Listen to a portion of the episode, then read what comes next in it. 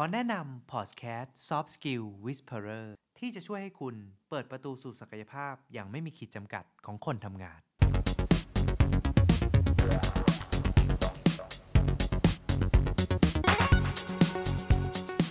สวัสดีครับ ขอต้อนรับทุกคนสู่ช่วงเวลาของการ upskill ในการทำงานกับ Soft Skill Whisperer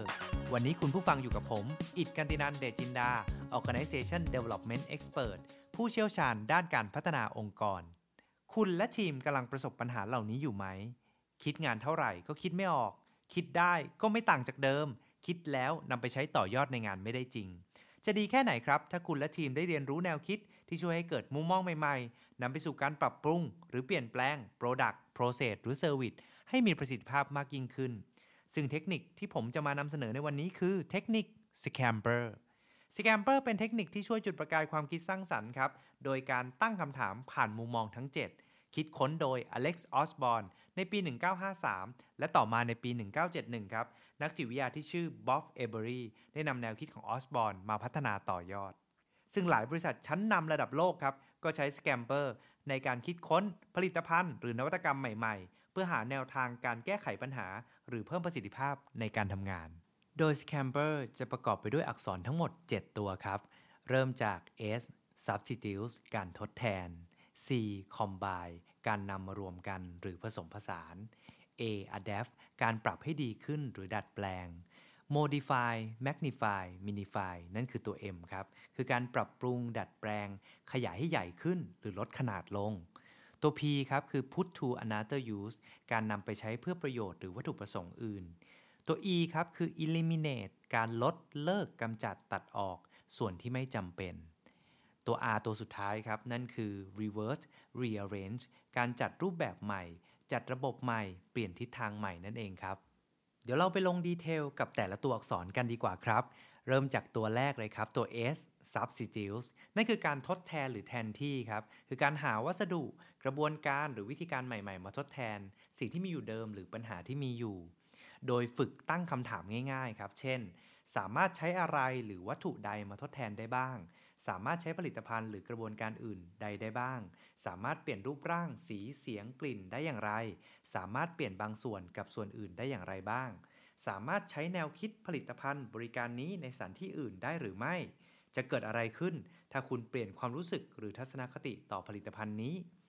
มีวัสดุหรือทรัพยากรอะไรบ้างที่สามารถนำมาทดแทนโดยไม่กระทบสินค้า หรือบริการในภาพรวม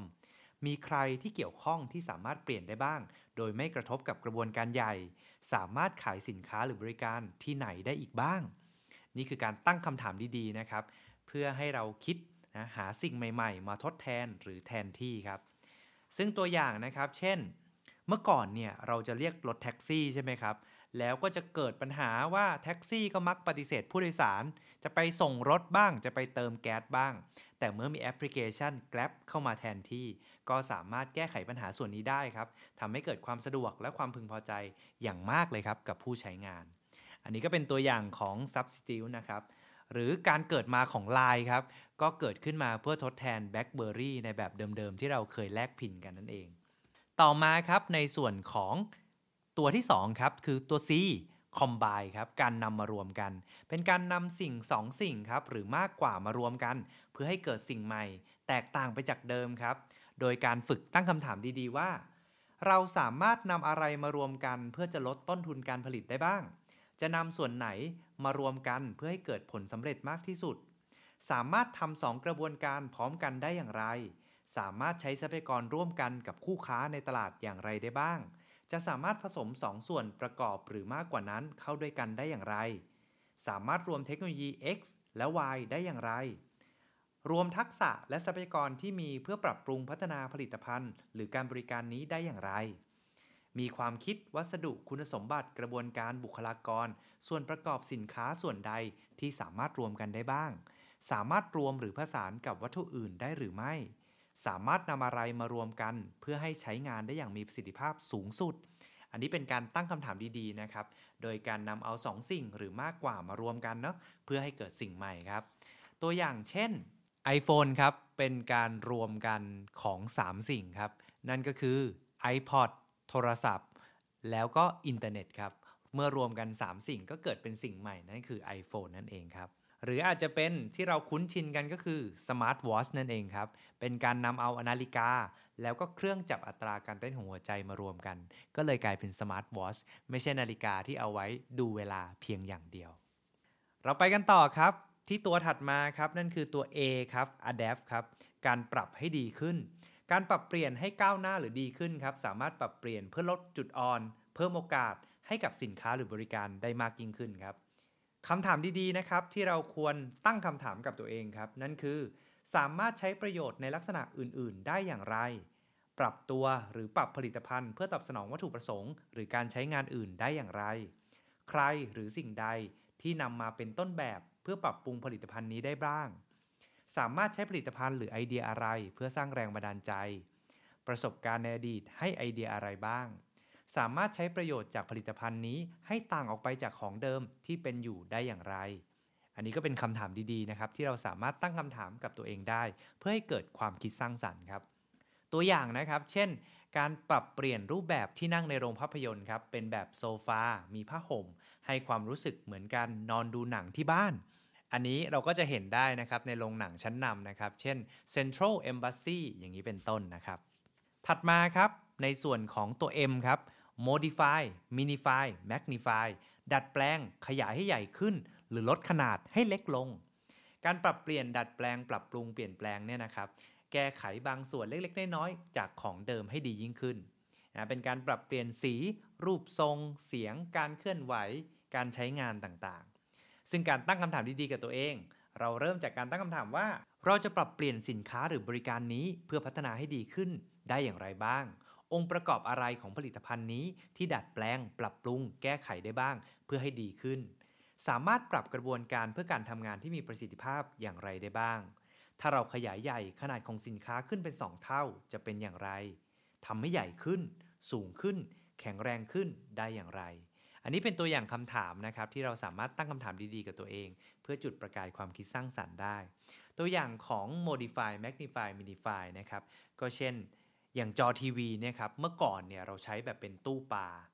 ปัจจุบันครับมีการคิดค้นจอ LCD ใช่ไหมครับแล้วก็มีอีกหลายประเภทจอเลยครับที่ทำให้จอทีวีในขณะปัจจุบันเนี่ยมีขนาดเล็กลงเบาบางลงครับรวมถึงสามารถนำไปปรับใช้กับหน้าจอคอมพิวเตอร์ได้ด้วย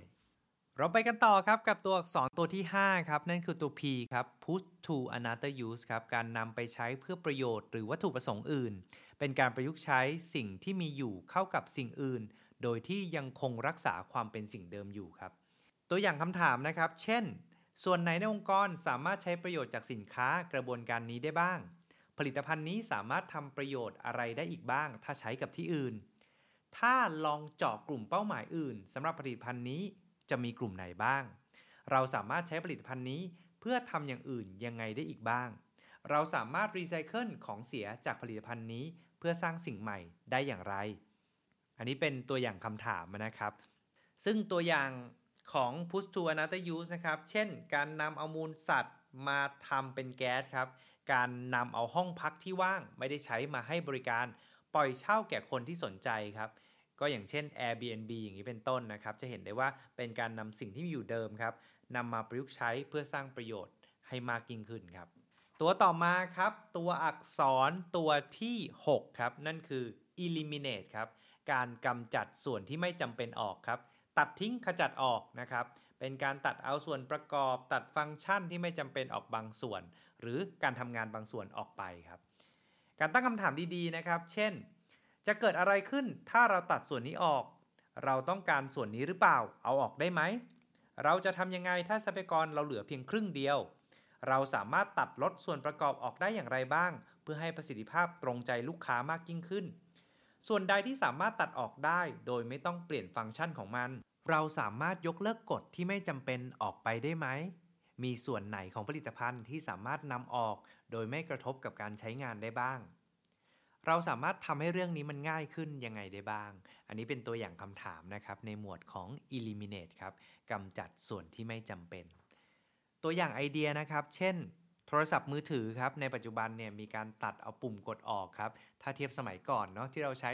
3315โนเกียอะไรต่างๆ ตอนนั้นเนี่ยไม่มีปุ่มกดเราก็คิดว่ามัน work แล้วล่ะ แต่เมื่อนำปุ่มกดออก ยิ่งใช้งานได้ง่ายขึ้นสะดวกสบายยิ่งขึ้นนะครับ เป็นหน้าจอแบบสัมผัส มาถึงตัวอักษรตัวสุดท้ายครับ ตัวที่ 7 นั่นคือตัว R ครับ reverse rearrange จัดระบบใหม่เปลี่ยนทิศทางใหม่ เป็นการกลับหน้าเป็นหลัง กลับซ้ายเป็นขวา กลับดำเป็นขาว หรือจากบวกเป็นลบ หรือทำให้เกิดผลตรงข้ามครับ เช่น สลับบทบาท เปลี่ยนสถานที่เปลี่ยนขั้วใหม่ ซึ่งตัวอย่างคำถามนะครับ เช่น จะเกิดอะไรขึ้นถ้ากลับกระบวนการนี้หรือจัดเรียงลำดับตามลำดับใหม่ เราจะจัดลำดับใหม่ยังไง ให้สิ่งที่เป็นอยู่ได้ผลลัพธ์ที่ดีขึ้น ส่วนประกอบใดที่สามารถใช้ทดแทนเพื่อเปลี่ยนลำดับของผลิตภัณฑ์นี้ได้ เกิดอะไรขึ้นถ้าทำตรงข้ามกับสิ่งที่กำลังพยายามที่จะทำในตอนนี้ อันนี้เป็นตัวอย่างคำถามนะครับสำหรับตัวอย่างของไอเดียนะครับ เช่น การออกแบบโทรศัพท์ แบบเปลี่ยนตำแหน่งของไมโครโฟนครับ และตำแหน่งช่องเสียบหูฟัง เพื่อให้สามารถรับเสียงได้ดีขึ้น และเกิดความสะดวกในการใช้งาน หรือเราก็จะเห็นนะครับ เดี๋ยวนี้ก็มีล่มที่ขายในตลาดเนี่ยครับ จริงๆ ขายมาหลายปีแล้วแหละก็คือเป็นล่มแบบกลับหัว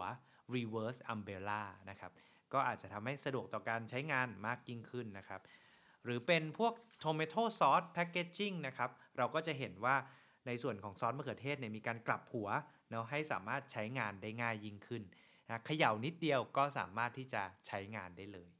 และทั้งหมดนี้ครับก็คือเทคนิค Scamper จุดประกายความคิดจุดประกายไอเดีย ที่ช่วยให้เกิดมุมมองใหม่ๆนำไปสู่การปรับปรุงหรือเปลี่ยนแปลง Product Process หรือ Service ให้มีประสิทธิภาพมากยิ่งขึ้น อย่าลืมนะครับว่า การสะสมความรู้เพียงอย่างเดียว ไม่ได้ทำให้ทักษะของเราเพิ่มมากขึ้น การฝึกฝนและลงมือทำอย่างสม่ำเสมอต่างหาก ที่ช่วย upskill ตัวเราอย่างแท้จริง พบกับ Soft Skill Whisperer ตอนต่อไปสัปดาห์หน้าสำหรับวันนี้ สวัสดีครับ